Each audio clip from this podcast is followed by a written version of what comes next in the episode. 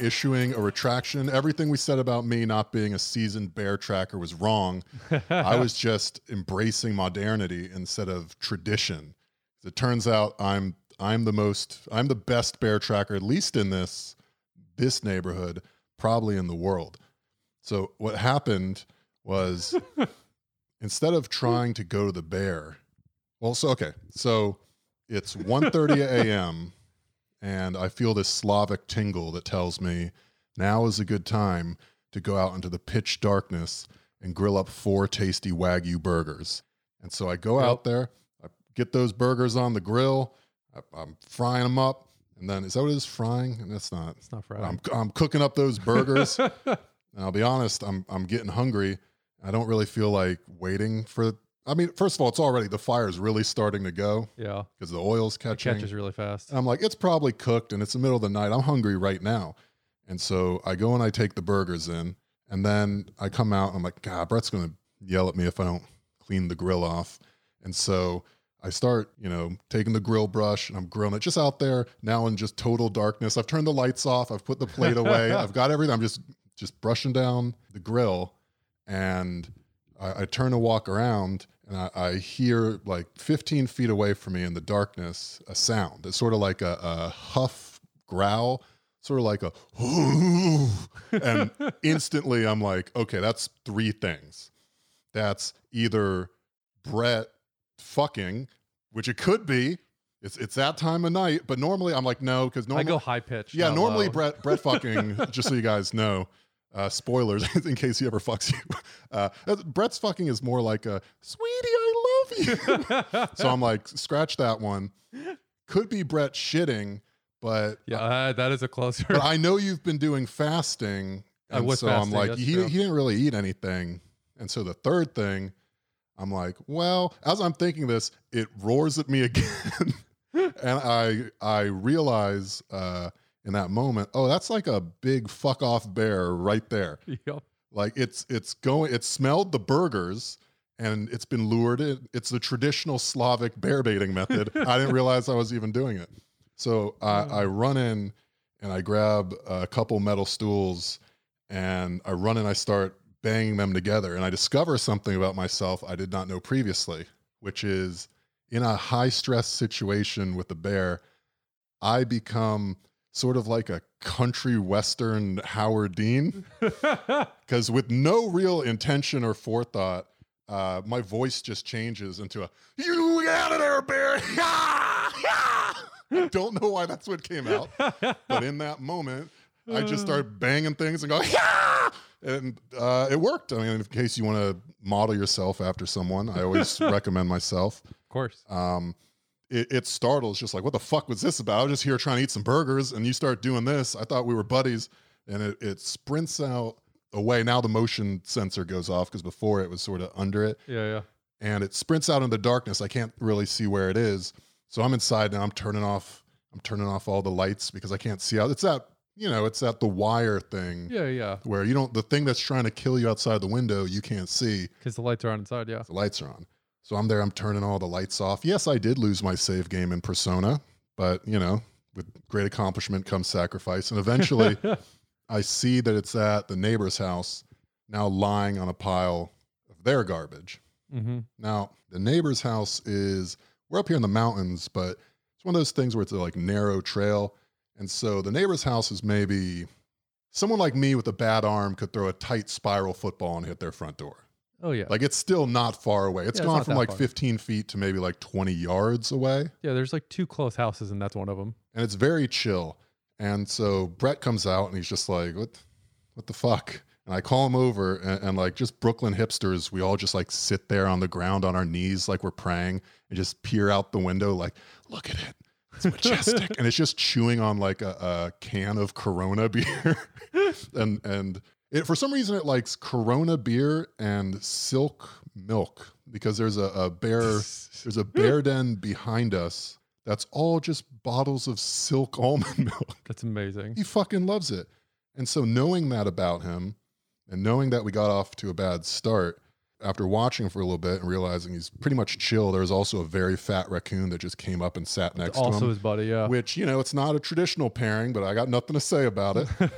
you know? I realized like, okay, this bear might be chill. There's only one way to know. So I played LOONA for him.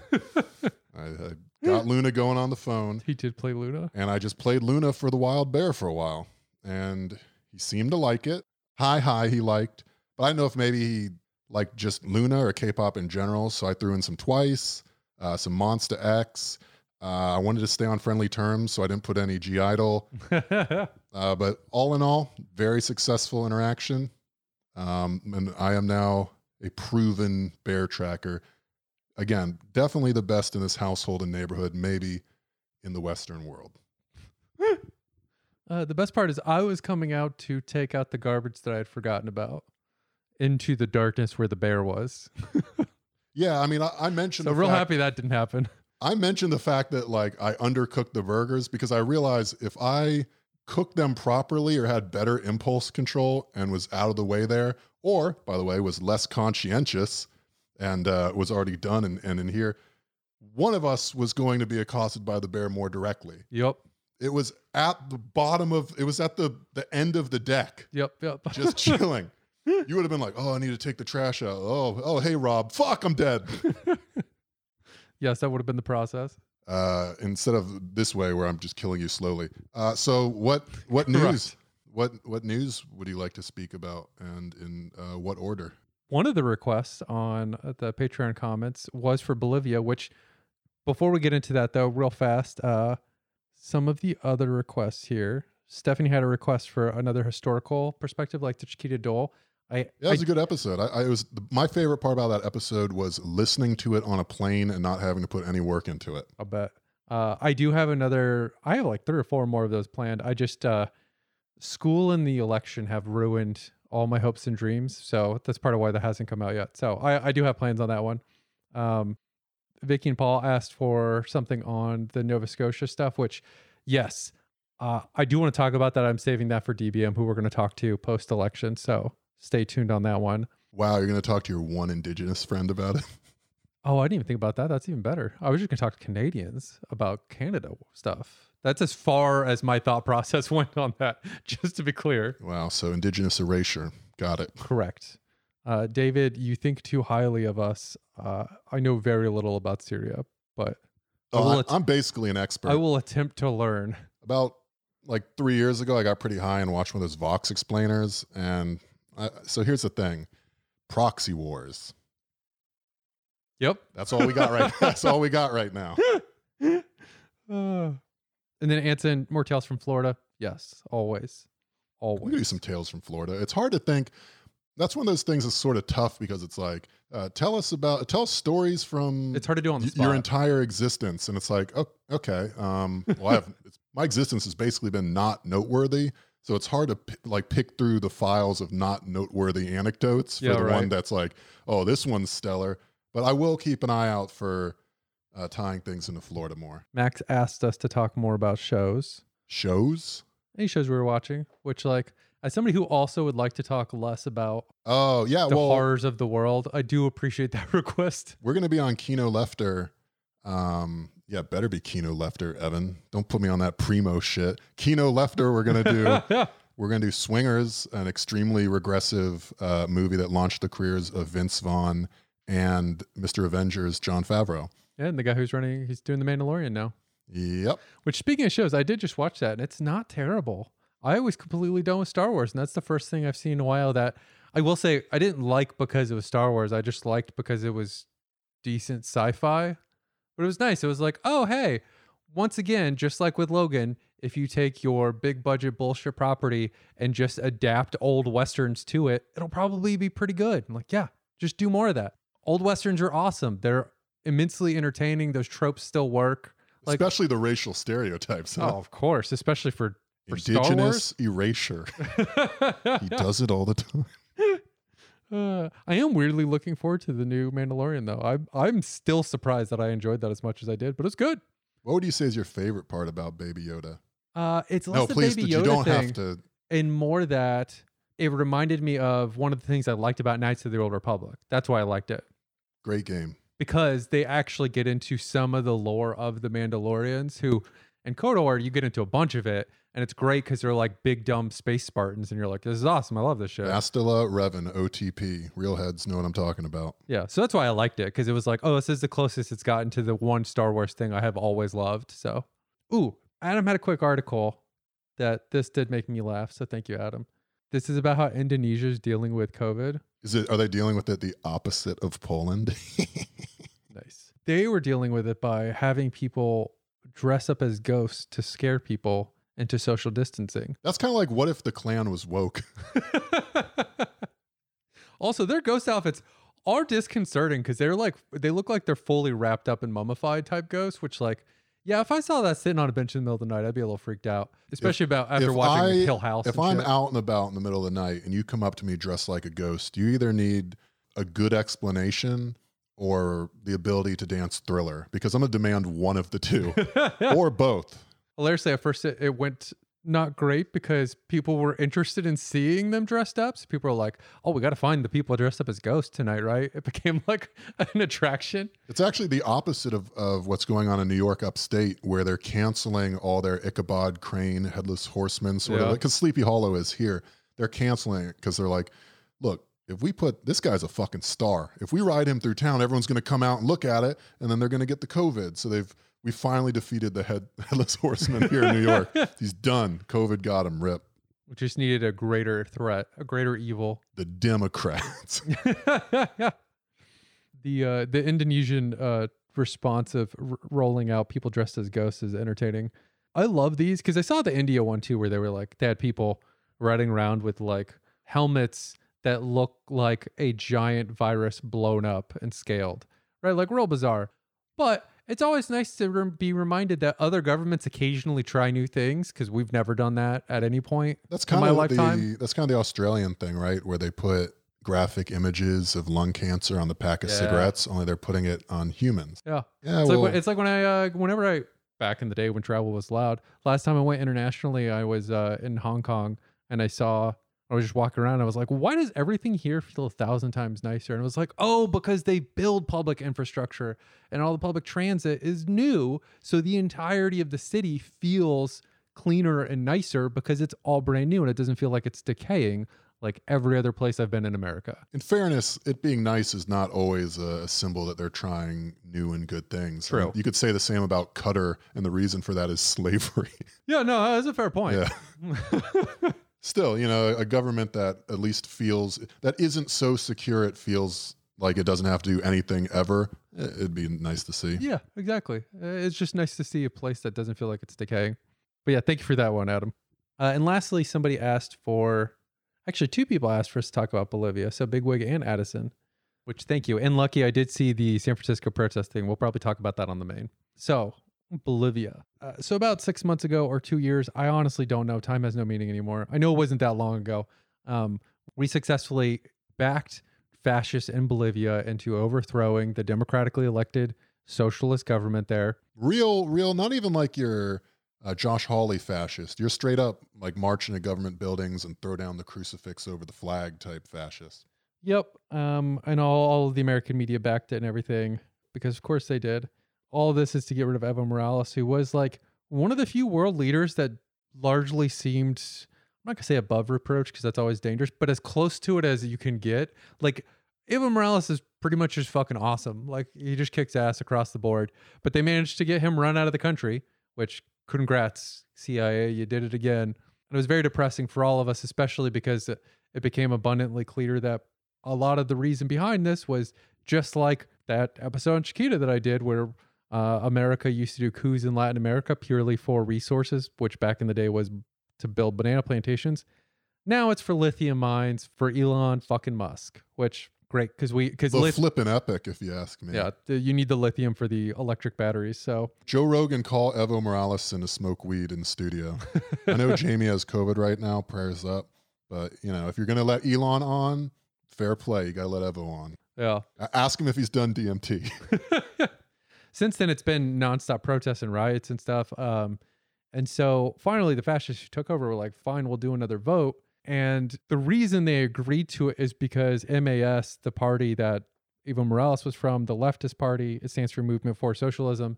Explicitly said, like, listen, we, we've exhausted all our options. You give us a real election where you don't fuck with it, or we're taking up arms. And since basically every regular person in the country supports us, I don't think you want to see what happens when that goes down. And so the fascists went like, okay, well, we'll run a normal election then. Damn, that that's an uh, RBG tier threat. Only they went outside, I assume, at some point and accomplished it. Yeah, it was believable because they had consistently been clear about here's our movement, here's the amount of people we have, here's the protest and radical action we're willing to take, and we have made it abundantly clear that we have not put violence on the table yet, but now we're going to if you don't let us have this. If you don't let us have a regular, fair election. And they did. MAS won handily. round. First round. First this is round, baby. this is this is like the French system where there's a multiple runoff. If you if somebody doesn't get fifty percent in the first round, they won a first round, which within that system means they absolutely demolished everyone. fucking count it. That's the way to do it too, so you don't give them a chance to consolidate. Yep, That's what always happens in the French fucking elections. Exactly. Although the socialists have won in the French elections in a similar style before. Yeah, so have the Le Pens. Yeah, exactly. but yeah, so awesome news across the board. Uh, the the little bit of fascist coup didn't last long. A little bit, just this this uh, ooh, small fascist coup. I do like that Camacho cried. yes, that was incredible. That you don't get that very often. and that the AP night of was still running. A like, I don't know, there might be something suspect with this election. I hate the fact that the CIA are so active, not because of the way they immiserate countries around the world and people that have never done anything to them or any American really, but just because personally, more and more I'm realizing that I'm going to have to go out of my comfort zone and sounding like a crank because you don't like the the. I guess this is literally propaganda. Propaganda works on everyone, right? Especially you, especially me growing up, you'd think people are just like, that's just CIA propaganda, man. When you look into what's actually going on with like the Uyghurs and, Latin America, you go like, okay, okay, bud, have another toke off that doobie and good luck with the newspapers. Yep. But actually, no, they they do just have a, a unlimited black budget and the will to power. So they basically just, yeah, the CIA does this shit for real. Of course, that's what they do. Yeah, of course. But like explaining that to quote unquote like normal liberals who are just like Donald Trump ordered a milkshake during the intel briefings. Good. That's the best handling of the intelligence community of any fucking president since like Kennedy. I that that story made me like him more. But the the bad faith interpretation from libs, of course, has been, The CIA is one of our institutions. oh, so you can vote a fascist out of office. It's like, yeah, if you ignore the fact that like you had many months of on the on the ground action, uh, a lot of rioting and protests, and then you explicitly said, "Yo, we're gonna do violence if you don't do this." Yeah, yeah, that that does work. The threat of violence, when it's backed by a massive movement of people, tends to have some effect on changing people's behaviors. Yeah, well, I'd rather just be immiserated under decorum than have to break that seal and go outside. Yeah, of course. it is sort of a, a, a liberal sticking point.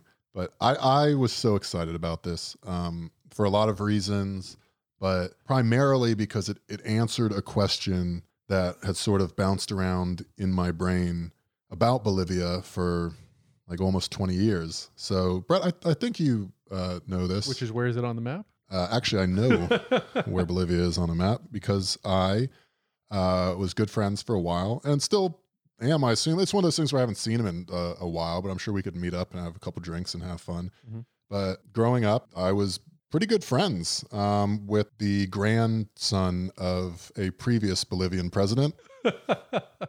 Just feeling, you know what I'm talking about, right? oh, wait, he that's who Yeah, oh, yeah, yeah. shit. Yeah, I So- do know him. Yeah, good Fuck. guy, good guy. Uh, it's just rich as fuck. I remember. That I did not know. yeah, yeah, yeah. I Uh, just all I knew was he was just stoned all the time.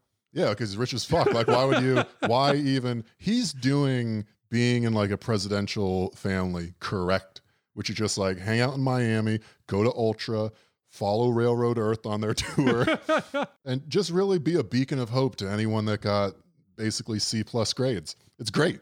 That's the way to do it. Smoke weed every day, but actually following through. Cool guy. Uh, but I remember once he was talking about how every summer, you know, he'd go down with the family to do, you know, Bolivia stuff. And he was explaining how, like, bro, it just sucks so much down there because he's a smart guy and he's an empathetic guy. Like, he did do DMT, so he know he knows. He's seen the elves. He's learned their lessons, and he's like, bro, it just fucking sucks. Like, we got to get security everywhere we go. Everything's like armored fucking jeeps or whatever. And you look out and it's like there are people more or less like literally eating dirt.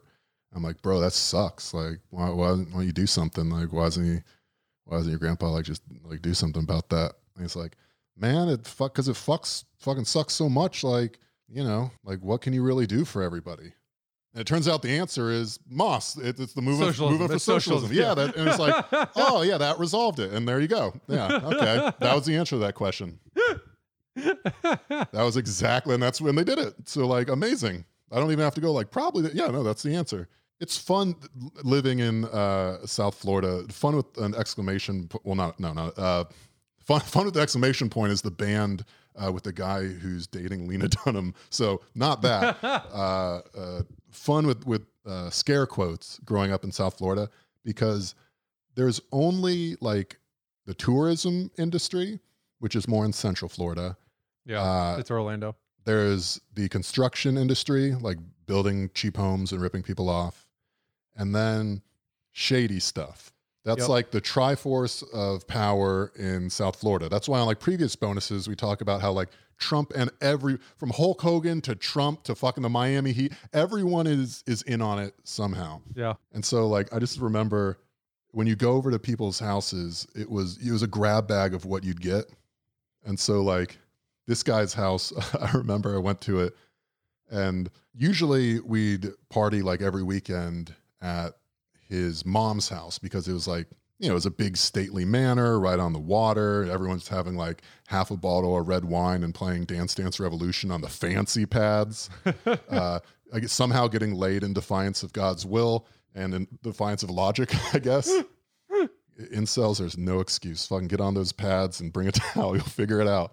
But one weekend we went to his dad's place because we couldn't stay at his mom's and he already, you know, it was one of those things like everyone's all ready to come over and she's like, no, I can't come over. So I went to his dad's, who would be the son of the president of Bolivia. It was the most baller place I've ever seen. It's the place where everything was white marble or like this dark black stone that was like glossy. I don't, I don't know what sort of, they don't teach you what sort of stone that is. You have to be in the Illuminati first.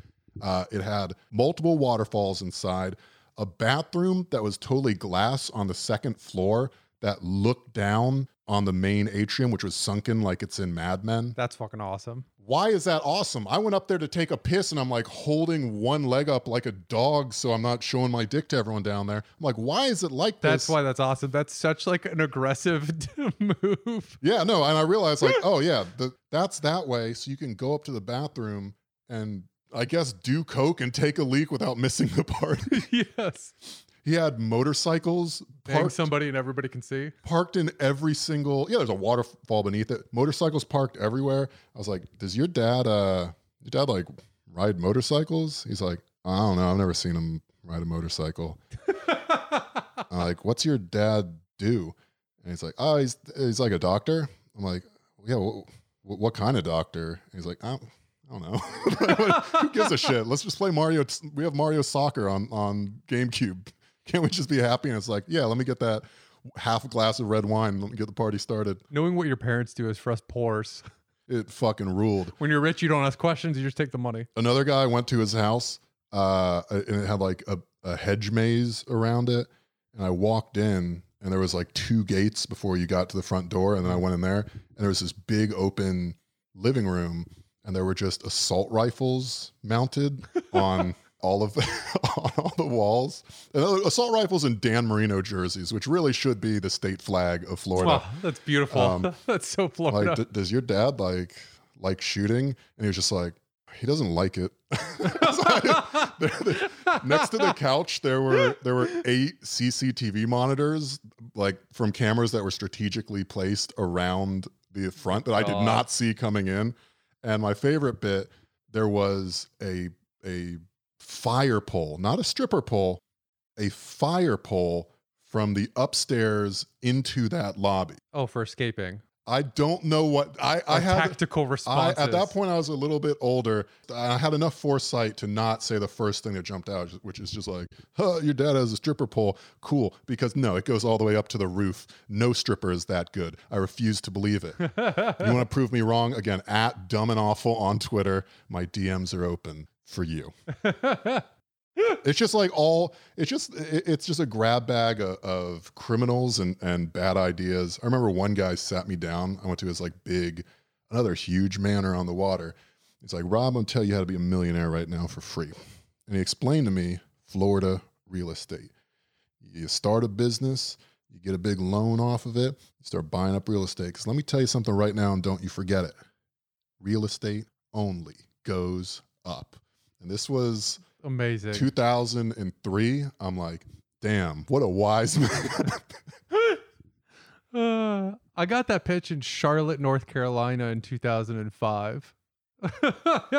on it I, I went to school and hung out with so many weird like i hung out with a saudi prince and he was like the most boring person around because e- even the house of saud has nothing on the general debauchery of florida yeah, I mean, plus Miami, uh, it genuinely like it did start with the CIA money. Like it's not a joke when we say that, but it transitioned to becoming like the go-to spot for right-wing propaganda for Cari- for the Caribbean and Latin America, uh, especially Central America. So like.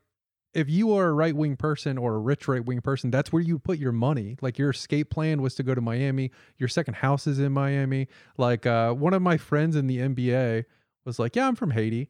And it was like, you know, a white passing dude. And we were like, how's that work exactly? And he's like, ah, you know, my family kind of used to run things. And I was like, excuse me, what? And he was like related to a Haitian president. It was his like Ah, uncle or something.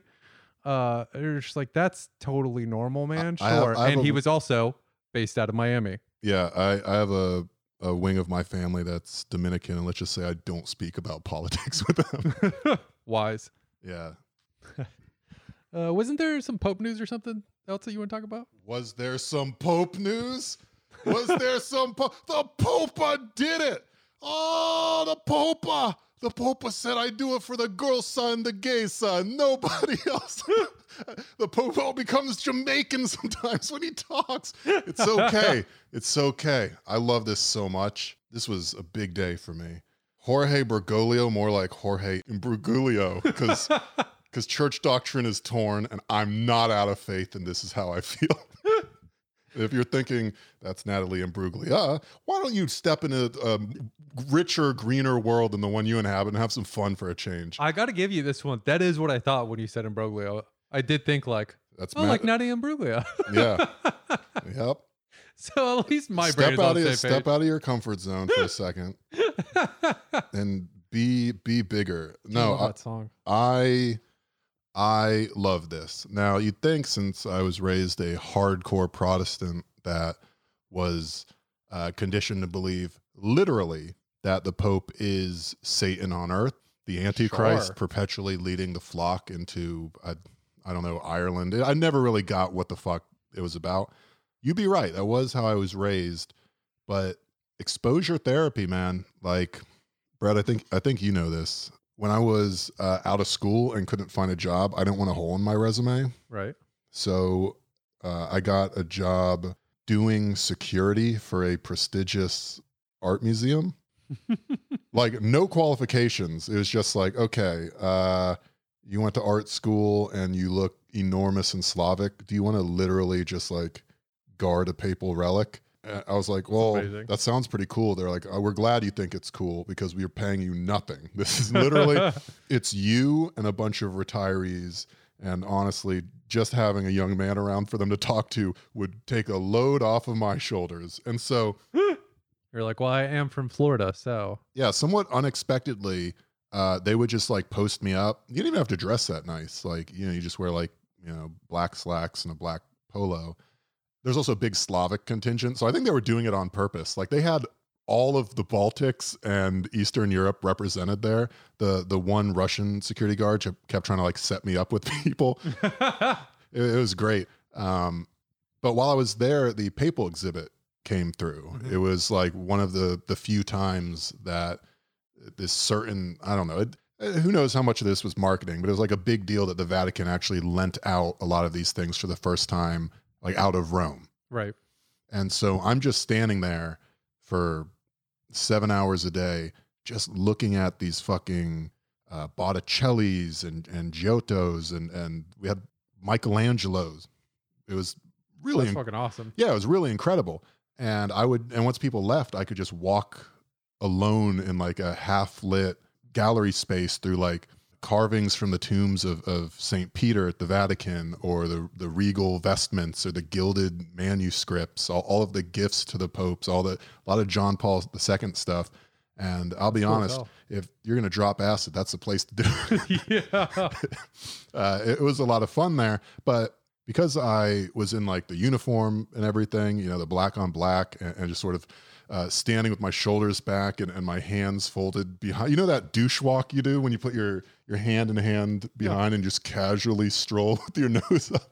I would just do that between all these masterworks, and people would ask me about them. And eventually, I ran out of funny lies to tell people. And so I was like, I should learn something. And I just got sort of into Catholic history and all that. And so I have I have an appreciation for just like the job that being the Pope is. It's such an insane job. Like Americans act like the president is God, but Catholics really are just like, yeah, this is the mouthpiece of God Almighty on Yep. earth. Like the Holy Spirit, you know, it touches everyone, but it touches him the most. You broke motherfucker. no Holy Spirit having bitch. it's the it, they have to listen to him, right? That is actually what separates Catholicism from Protestantism. Like you have to if you just want to go like, yeah, you know what? I accept uh like 30% of the first Vatican Council. That you know it's not up to you. Yeah, exactly. You might as well be fucking Martin Luther then. Like, deal with it. And so that is why what the Pope said today was so look, it's we're grading on a curve a little bit. We're doing a little bit of like praising incrementalism, but this is the Catholic Church. Like, this is all they're capable of doing. What the Pope said today in a documentary, he said, uh, quote, homosexual people have a right to be in a family. They are children of God and have a right to a family. Nobody should be thrown out or be made miserable over it. And then he called for same sex civil unions. Oh, so he's basically at mid 90s Democrat level positions on LGBTQ issues. Yes. That's cool. That's, I mean, no, it's not really cool. Like in an, in an absolutist For sense. the Catholic Church to only be at 90s level Democrat, that's a lot of progress for them. Yeah. I mean, I, I don't want to grade on a curve Because the Dems are going back to that. yeah, so. yeah. I mean, at this point, somehow, what is usually the most hidebound living human is now to the left of like where Joe Biden was at that time. Yes. Like, it's not good. He should just do full recognition. That's what, like, as a human, you should do. Uh, but as a pope, this is is brilliant. I mean, yes, it brings us back basically to the mid '90s or the 2000s if you're fucking Barack Obama and Joe Biden. Yep. Americans are uh, fucking deranged. But in an institution where there are still people who are looked upon with some degree of credibility in major cabinet positions who would really like us to go back to like 1066, the fact that they've brought us this far or brought the, the faithful this far into modernity fucking rules. It rules in the like like instant case. Like I just I never thought I'd live to see a, a Pope say that. Like John Paul II, everyone sucks his dick, probably literally. Uh, but yeah. I mean, hey, look, he's a Polish Pope. What's he gonna do? You think you kill communism without a couple side perks? He was a, he was vaguely conservative. It was one of those things where there's a little bit of a bounce. People acted like he was this great statesman, but he did it in a way that made Poland what it is today, which is a fucking hellhole, especially for the Yeah. LGBT community, which President Duda thinks doesn't fucking exist, but I'll leave that for now. So it's good. It's good not just in the instant case, but in terms of cementing a legacy of progress. So very quickly, the Second Vatican Council happened uh, in like what the '60s. I don't fucking know. I just went to a Jesuit Catholic school. Vatican too. You're a, you're a Jesuit. He's a Jesuit. I What don't bother happened to learn about any of that stuff. Although, admittedly, if there is one group within the Catholic Church that isn't complete garbage, it's the Jesuits. Just Yeah. because they usually practice the, the the most important bit where you help the poor. Yeah, honestly, like from now on, Jesuit popes only, please. Yeah. Or, or Franciscans. Franciscans are pretty good too. That is true. I'm still gonna tip Jesuits my, and tip my cap to the Jesuits on that one, but yeah. I, it is funny. Uh, look, I mean, Saint Francis of Assisi. A lot of people don't know this. Like, he was literally like a war criminal before he became wacky nude dancing man. But like, he he straight up like slaughtered villages and shit. He, he, Jesus. he was a real like uh, taking the long way to Damascus sort of uh, convert. but you know, that's that's how that's how the history of the Catholic Church works. I mean, at the end of the day, it is the Catholic Church, the biggest fucking organization of wankers in history. And yes, the pun is intended there.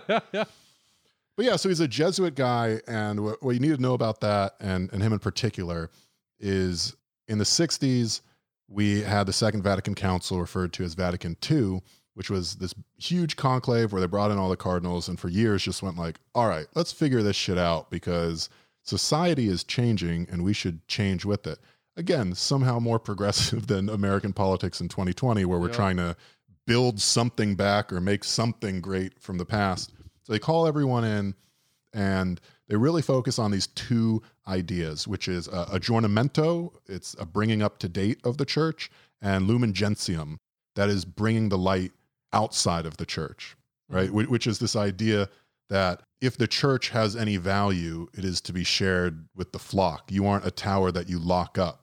Pope joked that like sometimes uh, when you hear Jesus knocking, it's not that he's arriving at your door; it's that he's trying to be let fucking out of the cage that you put him in.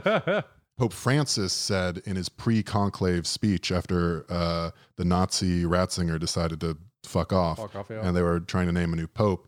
What the thing that he called in the speech that probably got him elected pope was lumen gentium to all, to the periphery. So in a Christ-like manner, he's like, it's we we don't get to pick and choose who gets the light of Christ. We're supposed to evangelize, and that means to everyone. The Holy Spirit is for everyone. He called his shot like Babe fucking Ruth, and then and then he fucking executed. He didn't just get in there and go like, okay, now I'm Pope, I can just chill out.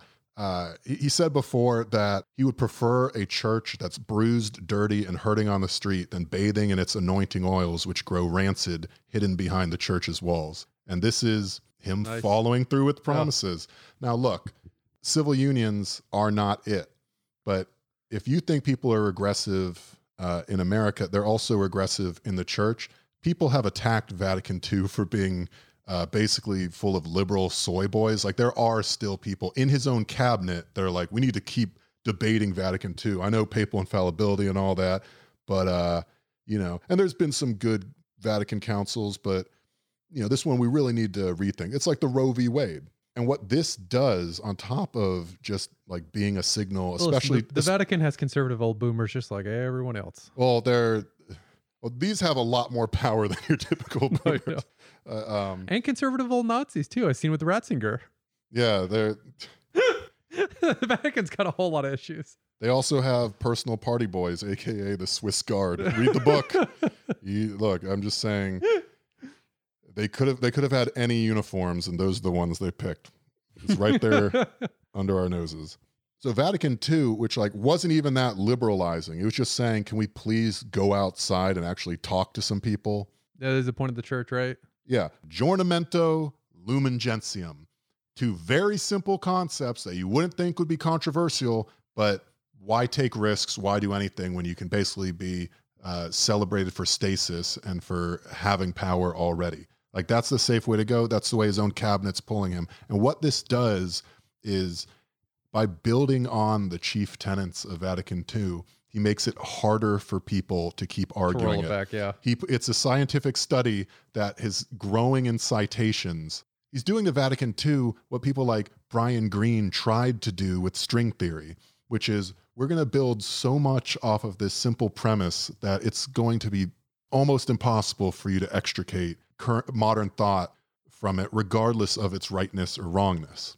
Now, string theory, we know, complete bullshit. Uh, uh, Catholic God in the sky? Yeah, probably. But the outcomes of Vatican II, uh, beyond the goofy, like people rolling around in motorcycles up the pews and, and baptizing people with super soakers, look, everyone was on cocaine in the 80s, especially the clergy. What this does is just means now if you want to fight over the liberalization of the church, however defined, you have to untangle this as well. Yeah. It's building a pile, weighting down a central concept that, frankly, is is I think a global good, especially the global South, where you have uh, governments that more explicitly appeal to doctrine. I mean, it's an all around good thing. He's also a younger pope intentionally because they didn't want the Ratzinger mess twice in a row where you had a pope switching over that quickly. So he's going to be around for a while, which means that I, I feel like God this. willing, literally. Yeah. I feel like this was one that he wanted to do from the get go and held, which I don't love, but fine. At least you followed through at some point. he was signaling. I mean, I hope he goes He's further. been signaling this shit for like five years. Yeah, he he canonized three of the major players in Vatican II. Like one of the, his his first things is he, he personally canonized Saint Pope John the Twenty Third, Saint Pope John the Sixth, and Saint Pope John Paul the Second. Just as a like, I want you motherfuckers to see where this is headed. yeah. Uh, look, I'm I'm sure tomorrow he'll say something very stupid, but graded on the curve that is church leaders in the modern Catholic Church. This is, I mean, at this point, people wrongly get credit just for not being a literal fucking pedophile. Oh, true. This is someone actually taking a step in a positive direction. So shout out to the Popa King in heaven. I don't figure you have any. Do you have anything to add to Pope chat? Pope, no. I don't care for the Catholic Church in general. So yeah, no. Yeah, no, no, absolutely fair. Uh, they got a lot of money and they're doing Fuck all with fuck all with it. Yep. I do agree that um, I, I agree with the position that you shouldn't wear condoms. I think that's pretty cool of them. That's pretty modern. But yeah, I, I like I said, I, I I got into this shit through exposure therapy of just sitting there having to look at it every day. Uh, you know who else has been affected by exposure therapy? Uh, the Democratic base. Apparently, following the debates where Biden and Kamala were like, "Hey, we got to do this fracking, bud." Uh, Democratic support for a fracking ban before the debates was sixty-five percent Mhm. already not high enough, but we are talking about like tepid liberals that are just like, well, you know, I got Banning a thing. Oh, I don't know about I, banning. I, I got to have, you know, we got to create jobs so I can have money, so I can give my kid, a, uh, send my kid to college, and then have them burn in the fiery atmosphere that I'm leaving them through fracking. I haven't thought it all the way through. I'm a feckless liberal. They were at 65% on a fracking ban. mm-hmm. 49% after the debate. It slid 16 points so that the Democratic Party, at least according to the latest poll, is now majority pro fracking. My favorite part of that is like it's twofold. One, uh, this is the proof anyone ever needed that like a leadership push in a specific direction gains support, even a little bit, even a 10% swing. Imagine what could be accomplished if they supported things that already had like 80% support, like Medicare for all or legal weed or abolishing private prisons, things that like there's basically no one arguing for outside of those lobbying groups. And it's like, yeah, that's what could be accomplished if you actually like tried to lead on a thing. Instead, the only things they're willing to lead on are things that people actually want you to do, and they're trying to like ratchet back the fucking wheel of time a little bit They here. are Robert Jordan. They are That's right. they are leading though. They're just leading their donor base. I mean, look, a a, a 65 to 49% swing is uh, incredible leadership for the oil and gas industry. Yeah. Like they must think that Joe Biden is fucking Superman. The other part about it that's super funny to me is if 51% now support fracking, I bet the vast majority of that is people being like, well, you know, in order to win Pennsylvania, what you have to understand has nothing to do with what they want or what they believe is a good or bad thing. It's purely based off of them being like, well, I watched a lot of MSNBC, and what you don't understand is the Dems are playing chess. Yeah, the American brain is so diseased. They just fall for it. They they're like living in fucking memento, and every time they blink, they're back another five years. it, it's memento for long term memory. And I'm just worried about this trend because I'm sure you saw uh, Kasich is being considered Sure, why not? for a cabinet position, an actual anti-gay Republican governor. Oh, so they do actually want to be worse than the Pope then on this issue. That's cool. Yeah, no, it's okay. We can just uh we can we'll pull Kasich left by giving him greater positions of power. I mean, he's still a rampant homophobe, but you know, now he has to keep it to himself. So that's that's incremental progress. By the way, what's going on here with the Republican thing is not just like Joe Biden's deluded and he thinks like the right's going to like him more. They genuinely think that what has happened is Trump has killed a part of the party. And if the Dems uplift the segments of the party they want to keep alive, the Bush Republicans, the good conservatives, then that's what the Republican Party will be going forward. Let's I- pause for I- a moment and think about like not just how fucking delusional that is that they're not going to keep being right wing populists, but the idea that the if we're reseeding the conservative party, what we're going to seed them with is the people who started the war in Iraq, the war in Afghanistan, were like viciously anti-LGBTQ, who who fucking founded ICE. Like those are the people that were like, that's what the Republican Party should be: competent fascism. Yeah, I I would disagree. Just that I don't think they're actually trying to look. It, it, that is one political strategy, which is just sort of mold your enemy into what it your enemy. They're on the same team, but mold the opposition party into what you need it to be for the duopoly to operate at max efficiency, which it has not been over the last four years. You know, so the Democrats can go back to being the Washington Generals that get pantsed by a competent techno feudalist fascist fucking whatever you want to call it Yeah. Re- Republican Party uh, ruled by the minority. But I think more likely is ambition and greed. Even if this isn't as good a strategy, I think there's too much ambition and greed individually. We saw this in, you pointed this out in one of the episodes we did on the debates. Like they couldn't get it together because everyone had their own desire for power. Right. Like no one was willing to concede. I think they want to fully, I think they want to go for it and fully incorporate the Republican Party to push the GOP into a further and further fringe. So you thought the boundaries of Democrats was this, and I'm making a small circle with my hands, and now I'm increasing the size of the circle. It's actually this. Like the the Lincoln Project guys, the war people, the Lockheed Martins, the the states' rights people, the Admiralty law, fucking sovereign citizens. There's a vast number of cranks and neocons that actually are better served by our party. And if you can marginalize the left, which they've now shown they successfully can, Mhm. then you can expand your your right flank. It keeps all the donors happy. Uh, you get all the same policies you want. Only your party is now the be all end all, and the mandarins at the top. And now the mandarins at the top can can oversee an even more vast empire. It, it basically removes moves on the board for Republicans. Yeah, I mean that's It gives people no reason to go back to that was the Bill Clinton strategy. It didn't work. It's fucking stupid. It, it has yet to work. Uh, the one time they thought it worked only really occurred because there was a strong third party right wing candidate pulling enough votes for Bill Clinton to win. And also, uh, he was an incredible public speaker going against a mumbly hack from the CIA with zero charisma. It's like they always learn the lesson they want to learn from every election. The lesson they learned from that election was if you move to the right, more people will vote for you. And it's like that has nothing to do with it. Turnout is up in Florida for what it's worth. Who gives a shit? I don't I any any like everything with this election polling has also been driving me crazy. I don't care what the turnout thing says. They've done this every fucking cycle for the last few where they go like, you know what? Hillary might actually end up swinging 10 extra states based off of early voting. And it's like, shut the fuck up and wait until the votes are actually in before you make proclamations because this pattern repeats itself every time. This is a particularly difficult year to project. No one has any idea what likely voters look like.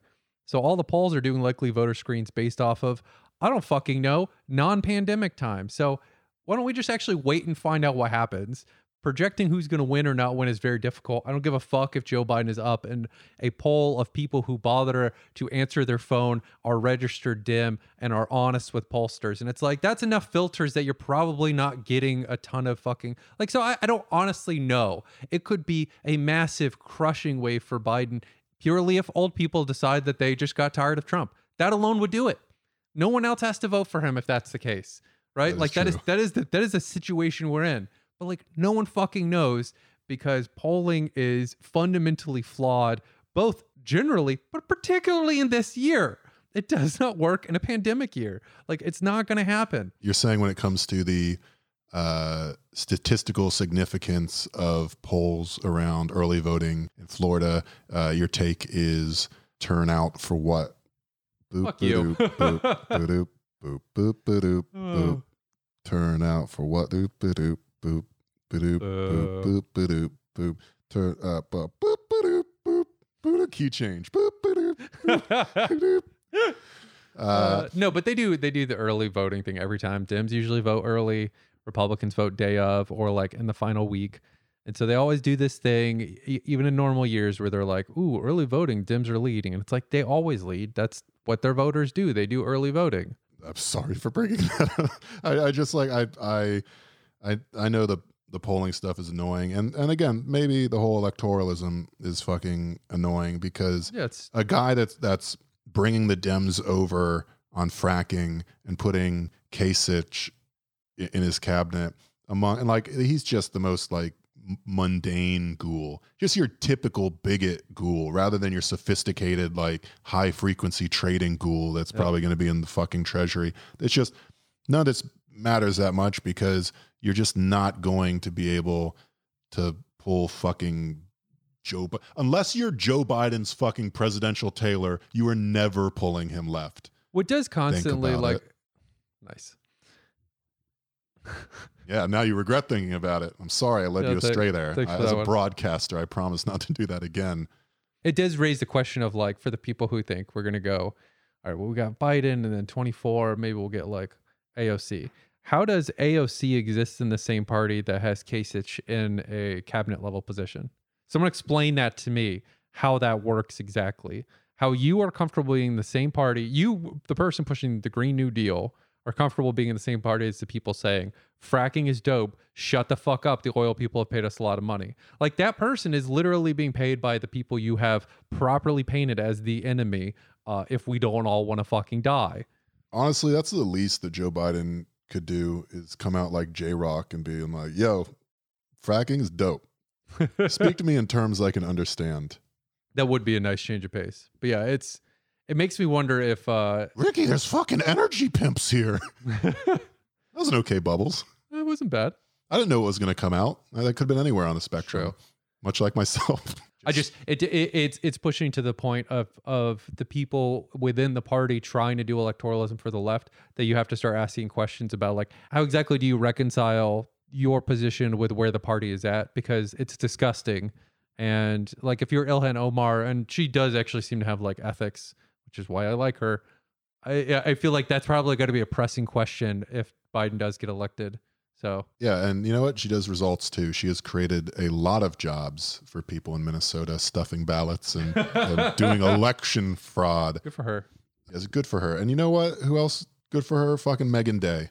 Perfect transition, seamless as ever. beautiful Uh, Meagan Day, Queen, Jacobin, uh, wrote an article today. We'll end with this. yeah I saw she she talked about one of my favorite movies Yeah, because we we did the one of my uh, one of my favorite gimmicks we did was the the rom com episode. yeah That one was fun. And in that, you said that You've Got Mail is what your favorite or one of your favorites? Not my favorite, but one of my go-tos.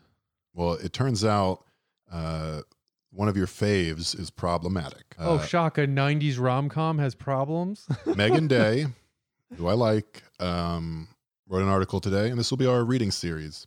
I have not read this yet, uh, so this will this will be new to me. I hope it doesn't suck, but Meagan's a good writer, so uh, it probably won't. But she wrote today, "The Romance of American Clintonism." It's 1998. Sushi restaurants are the height of cosmopolitanism. The color palette of every cafe interior is putty, mocha, moss, and merlot. People are snickering about Monica Lewinsky and dabbling in cybersex. Across the nation, they're parking between Borders and Gap and striding through outdoor malls. Tic Tacs and Oh, Nicorette rattling. You miss Borders? I do actually. That's where I discovered Rage Against the Machine because I've been at this for a long time. The ultimate punk experience. I just that was the only bookstore I've been to uh, because I grew up with Barnes and Noble. That was the first bookstore I've been to where they weren't condescending pricks to me. I liked So that was cool. I like Borders more than Barnes and Noble because Borders had the little setups where you could listen to music for free, and I was like, bro, they're gonna be so pissed when they find out all the free music I'm getting here. and they were because I just took that idea over onto Napster and Kazaa and killed their entire industry. nice. So it took me a while. So across the nation, they're parking between Borders and Gap and striding through outdoor malls, Tic Tacs and Nicorette rattling in their leather shoulder bags into brand new Regal cinemas to see the Nora Ephron romantic comedy, You've Got Mail. To me, there's hardly any movie more comforting. When it comes to mind, I can almost taste candy apples and milky sweet Starbucks. For that reason, I have watched this quintessential late 90s film many times. but it was only on this last viewing that I finally caught its drift. If you squint past the brownstone facades and cashmere turtlenecks and twinkle lit shop windows, You've Got Mail reveals itself to have politics. Or more accurately, it has anti politics and in abundance. You've Got Mail stars Meg Ryan as independent children's bookstore proprietor Kathleen Kelly, middle name Karen, and Tom Hanks as mega chain corporate bookstore executive Joe Fox. There's really no fun initial you can there's no vowel you can put between J and F to make it funnier. Nope. Yep. That's how and y'all just saw real time how long it took me to think of the vowels. That's why I like Jeopardy more than Wheel of Fortune. Uh, the two fall in love anonymously online via emails exchanged over AOL, while the latter is mercilessly driving the former out of business. He succeeds, and Kathleen's store shutters, permanently scarring the cultural landscape of Manhattan's Upper West Side. As there, by the way, anything that scars the Upper West Side actually is problematic fave. Yeah. They're the people who, who call themselves libs, and then their crusade against the homeless got Tucker Carlson's attention. He was like, actually, they're right. Yeah, that's who who aligns with you when it comes to doing your politics. These are people who, while while sipping, while wearing a sweater and having both hands wrapped around a, a mug of warm apple cider, tell BLM that they need to behave. Yep. That's the Upper West Side. If you're uh, uh, not from New York, uh, which how dare you, greatest city on earth. As their improbable romance develops anyway, Joe, Brett just glaring at me now. Joe asks Kathleen self deprecatingly but sincerely why she, quote, won't forgive me for a tiny little thing like putting you out of business, end quote. Against all odds, she does. For Kathleen's and our ability to forgive, we're rewarded with bouquets of daisies and a sugary cranberries soundtrack. Perhaps, I realized on this last viewing, this is the ultimate source of the movie's comfort for droves of viewers in 1998.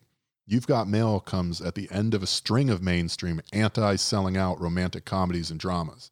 Popular films with subcultural themes like Reality Bites and Empire Records, but also conventional blockbusters like Jerry Maguire and even Titanic. In this lineage, You've Got Mail marks a profound departure. Here's a new fantasy. If we just stop resisting the inexorable march of corporate domination, everything will resolve itself in our favor. In that sense, You've Got Mail is the Ur Clintonite film, a pure expression of the era's liberal political defeatism, masquerading as optimism that politics are now disposable. Indeed, that they're only standing in the way of utopia. This is the ethos of third way centrism that socialism versus capitalism is an outdated dichotomy, and that popular interests will be most broadly served through technocratic tinkering rather than conflict. The the context of the lineage of, of rom coms is correct for the era. Nora Ephron's been writing a long time. Her movies are more like each other than they are anything else that's going on. Regardless, what are the What other do you mean? Nora Ephron writes movies that that don't necessarily react to the context of other rom coms. She tends to uh, create the dynamic that other rom coms emulate. Like especially at this point in her career, Nora Ephron like crushed for a while when it came to writing rom coms. It was fucking ridiculous. Is she related to Zac Efron? I don't think so because they're spelled slightly differently. Good. That means they can fuck. Nice. Uh, I'm going to think about that. Now you should think about it. I'd Good. rather not. Good for Nora. But the other thing I would say is the politics of the era, which I think she's about to get into for the 90s, isn't necessarily just that people think like, oh, technocratic will work, the tinkering will work. That's a thing. There's a really good book on the the Clinton versus Bob Dole race in what was in 96. And it follows the Bob Dole campaign. And it's actually the guy who wrote uh Moneyball, right? Same dude, right? Uh Trail Fever, I think it's called. That one's fantastic because like it's in the moment journalist following it. What do No we one- what do we need? A star. No, that's not what we need. We need five sexual assault accusations a year. and we can get it with this guy Bill. But his his, his wife's not pretty. Uh, we need to get rid of all that traditional confidence bullshit and just look at the numbers. But the, what you get from that is not that people think like everything's great and amazing with politics in that era, right? It's that people have fucking given up because the two parties look so identical. There's no point. That is that is the the driving message that you get every time every time the writer is interviewing regular folk at rallies and it's a whole lot of people even the people who show up for rallies being like I mean they're basically the same. Their their policies aren't really that different. Gen they're not X cynicism. uh, they're not wrong. Bill Clinton intentionally kept trying to push to the right to try to remove the gap between himself and the Republicans which is what Biden's trying to do now. It's the same plan they've been following since then. But it meant that if you looked at him, you went like, yeah, those are basically the same fucking party. Personality politics is a thing we always try to push anyway, but like that's as close, especially that campaign, is as close as the parties have been to basically having identical platforms. Because Bob Dole was also just lazy as fuck. He didn't really want to run a campaign. He realized he wasn't anywhere close to winning. And so he just let the consultants write the platform. And the consultants wrote a platform that was nearly identical to Bill Clinton's. Like, I can't believe they're just repeating that, but with a less vibrant candidate than Bob Dole. Yeah, no, exactly. But yeah, the idea that people like thought like technocracy is won and it's great. No, it more like technocracy is won and we've just been defeated so thoroughly. Like, fuck it. Well, I'll pay attention to something else then. So Meagan Day continues Of course, big capitalists come out on top in the final result, but everyone else, from the proletariat to the petty bourgeois, is also happier and more prosperous for having relented. We have no use for the old antagonisms, the movie seems to say. History's over, romance has defeated it. Maybe I'd have understood the pervasive anti politics of You've Got Mail earlier if I dwelled for a moment on the dialogue about Francisco Franco. So, midway through the movie, Birdie, the elderly. It's amazing she missed this. Birdie, the elderly children's bookstore employee, confesses she had a love affair with a man who, quote, ran Spain. Kathleen finds it whimsical, but when she relays it to Frank, her left wing New York Observer columnist boyfriend, who's played by Greg Kinnear, he's unnerved. It's not like he was something normal like a socialist or an anarchist, reasons Frank. Kathleen objects that people do all kind of in, inexplicable things in foreign countries. Absolutely, says Frank. They buy leather jackets for much more than they're worth, but they don't fall in love with fascist dictators. I'm I'm with Frank on this one, but uh, for those who don't want to watch the movie, Frank is basically a luddite. The whole movie is his obsession with his typewriters because that's when technology was at its finest and computers are the devil. Uh, he's a total. He's referred to as a crank by multiple people. It it is Nora Ephron skewering the idea of the faux intellectual really, really effectively too. This is the one time you, that you're like, oh, I completely agree with Frank here. Frank confesses that he could never be with anyone who doesn't take politics as seriously as I do. This exchange prompts a series of revelations that result in a breakup. We're instinctively on Kathleen's side. Frank is harmless, but also cloying, a bit self righteous, a little phony. Aren't all lefties? We're relieved when she's rid of him with his endless opinions, his interminable crusades, his politics. I haven't seen the movie, but I assume this is just like proto infinite jest guy. He's always very full of himself and talking about like what new thing he's discovered. And again, his obsession with his fucking typewriter, right? Like they come back to that like four times in the goddamn movie. So he's like a relic of a, a bygone era that hasn't realized he's a relic of a bygone era. Pretty much, We're yeah. post politics. and he's not nearly as smart as he thinks he is. You know, the usual. Now she's free to fall for Joe, candid, unpretentious, politically unencumbered Joe, who has already destroyed her livelihood, an entire source of personal meaning, in pursuit of profit, mechanically and without malice, simply because that's what he does. I mean, yeah, dead on on that one. Kathleen wanders into Joe's now operational chain store and discovers, despite her heavy heart, that the people inside are finding comfort and delight in its generous offerings. What's there to fear? Monoculture is culture nonetheless. She begins to soften, submit. Politics have been swept aside, and the love story can begin in earnest. For a comparatively complacent political period in the United States, the 90s boast a surprisingly large number of mainstream romantic comedies about fighting the man or resisting the pressure to sell out. Yeah. There's no coincidence here.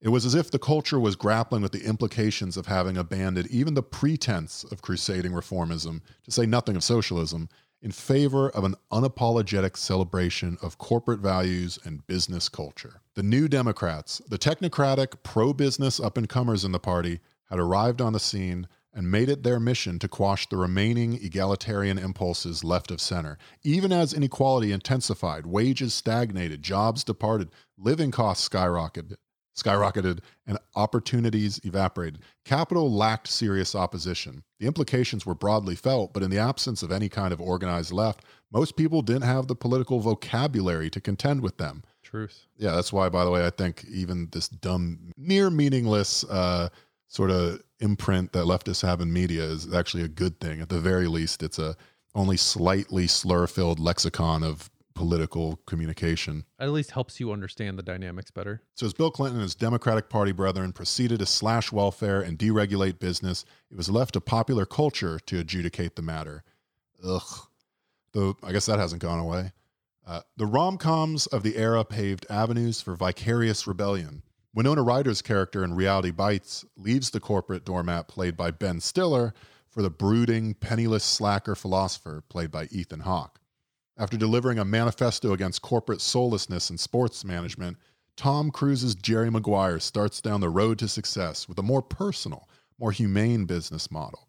The merry band of cool clerks at Empire Records raised enough money to save their store from a mega chain buyout and install their sympathetic manager as owner, preserving the institution's integrity.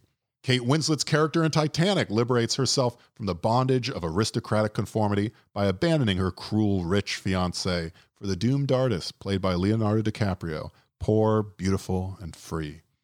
The Cold Warriors had long since scrubbed all overt traces of socialism from American culture, so the political imagination of the 90s anti sellout rom com narratives is necessarily constrained. There's no outright opposition to capitalism in these movies. Instead, rebellion takes two general forms personal romantic bravery and the principled defense of small business.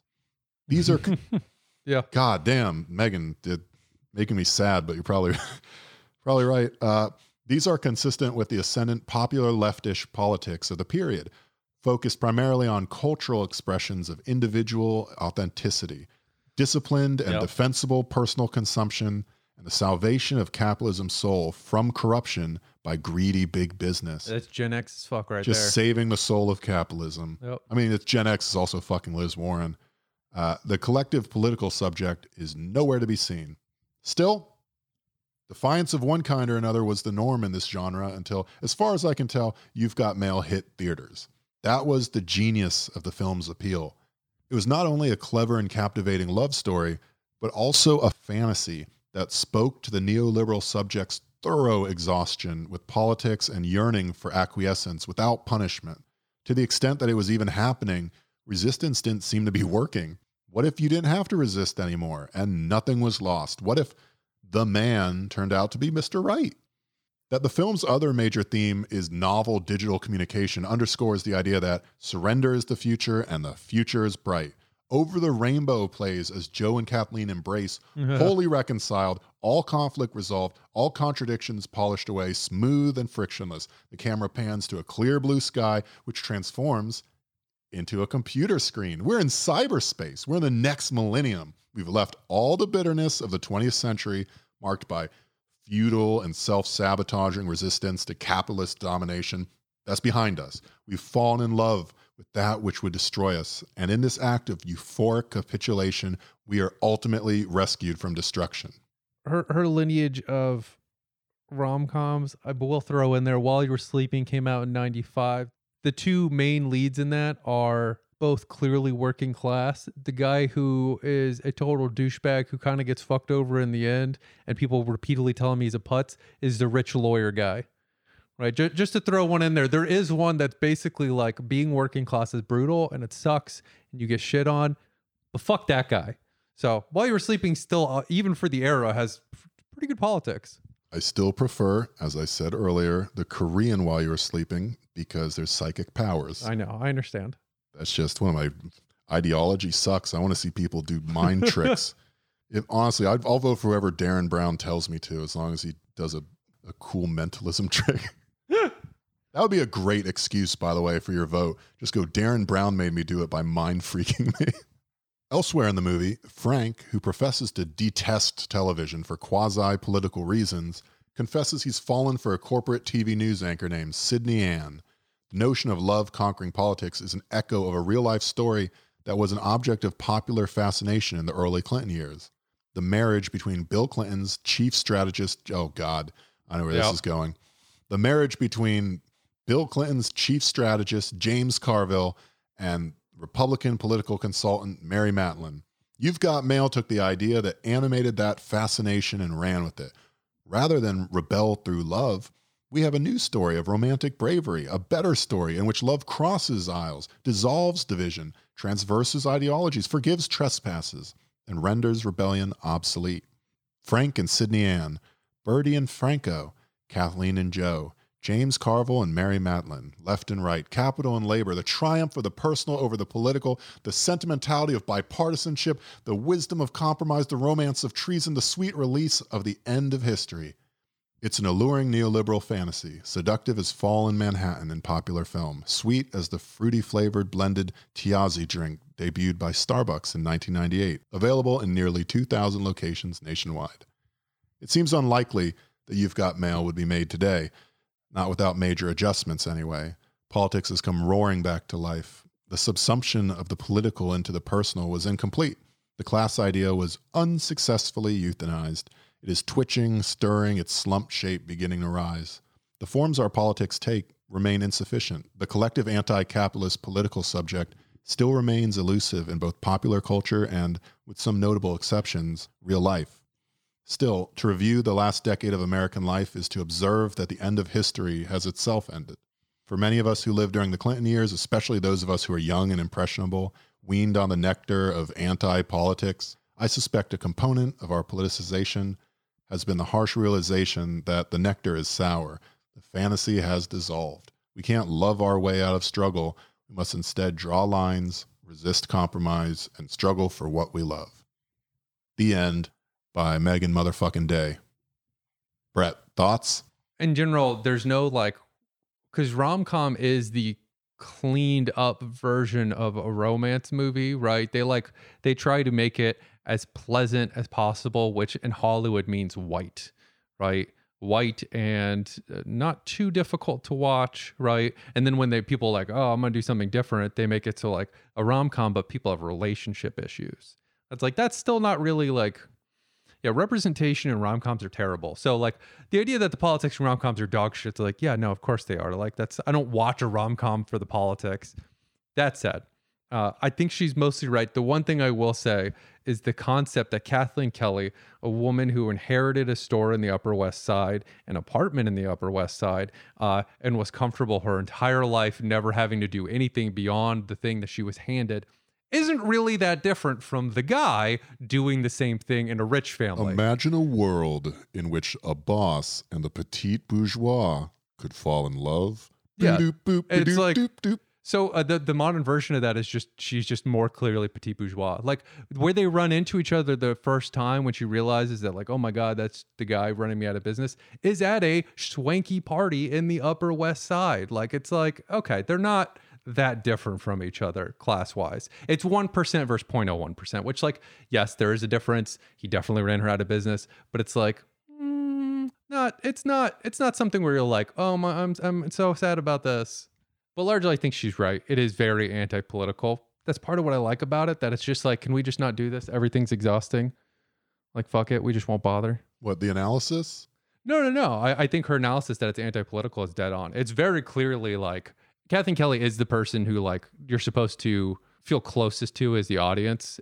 And her approach to politics is basically like, I'm just fucking tired. No one talks to me. It doesn't do anything. I just don't care. And it's like, I just like, want to lie "Uh, back and get fucked by capitalism and find a way to be okay with that. Yeah, that's basically it. Uh, that said, the entire movie, Grill pill origin. the entire movie up until the point where suddenly she forgives him makes sense. The forgiveness makes no sense even within the plot of the movie. Like it is a massive suspension of disbelief because they don't really cover it. It's just like he just starts hanging out with her. That's it. And they become friends and she's like, "I guess it's fine." That that is never discussed. I love romance. It's never, yeah. That's that's how she like. That's the, the jujitsu she pulls on you is just being like, what if we just don't address that? And like, okay. She loses her very comfortable business, uh, retreats to her very comfortable apartment, and it's sad for a bit, and then falls in love with the dude who courts her for like five months. It's like, all right, yeah, fair enough.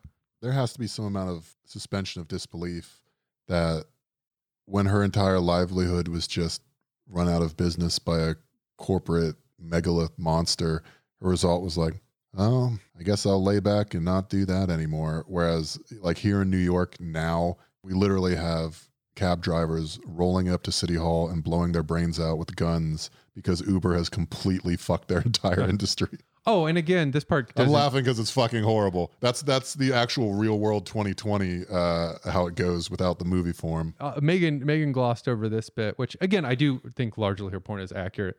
But Kathleen Kelly loses her business and immediately gets offers to write books from high end publishers, right? Because she's in the know. Everybody knows her. She's connected within that network. I like, Like she's I, she's fine. like she's fine, guys. I like the idea that this movie both created and streamlined the concept of uh, a fail daughter grill pilling ahead of its time. I empathize with a people looking around, feeling like there's no way they can affect politics, and then desperately trying to find a way to surrender and not have that weight sitting on their shoulders perpetually. yeah. No, it makes sense. I, I, in the instant case, I don't really. I have a hard time empathizing. This is true of rom coms in general. With someone where it's like, well, there went my livelihood. Time to fall into another one because I know too many people where Yeah, that is not. If, if she fucking got on a dragon and rode off, that would more closely resemble the real fucking world than what happened in that movie. Exactly, exactly. But yeah, and I said at the end of it, she's right. It's definitely a reflection of like the the Clinton era '90s. It, it does capture that era really well.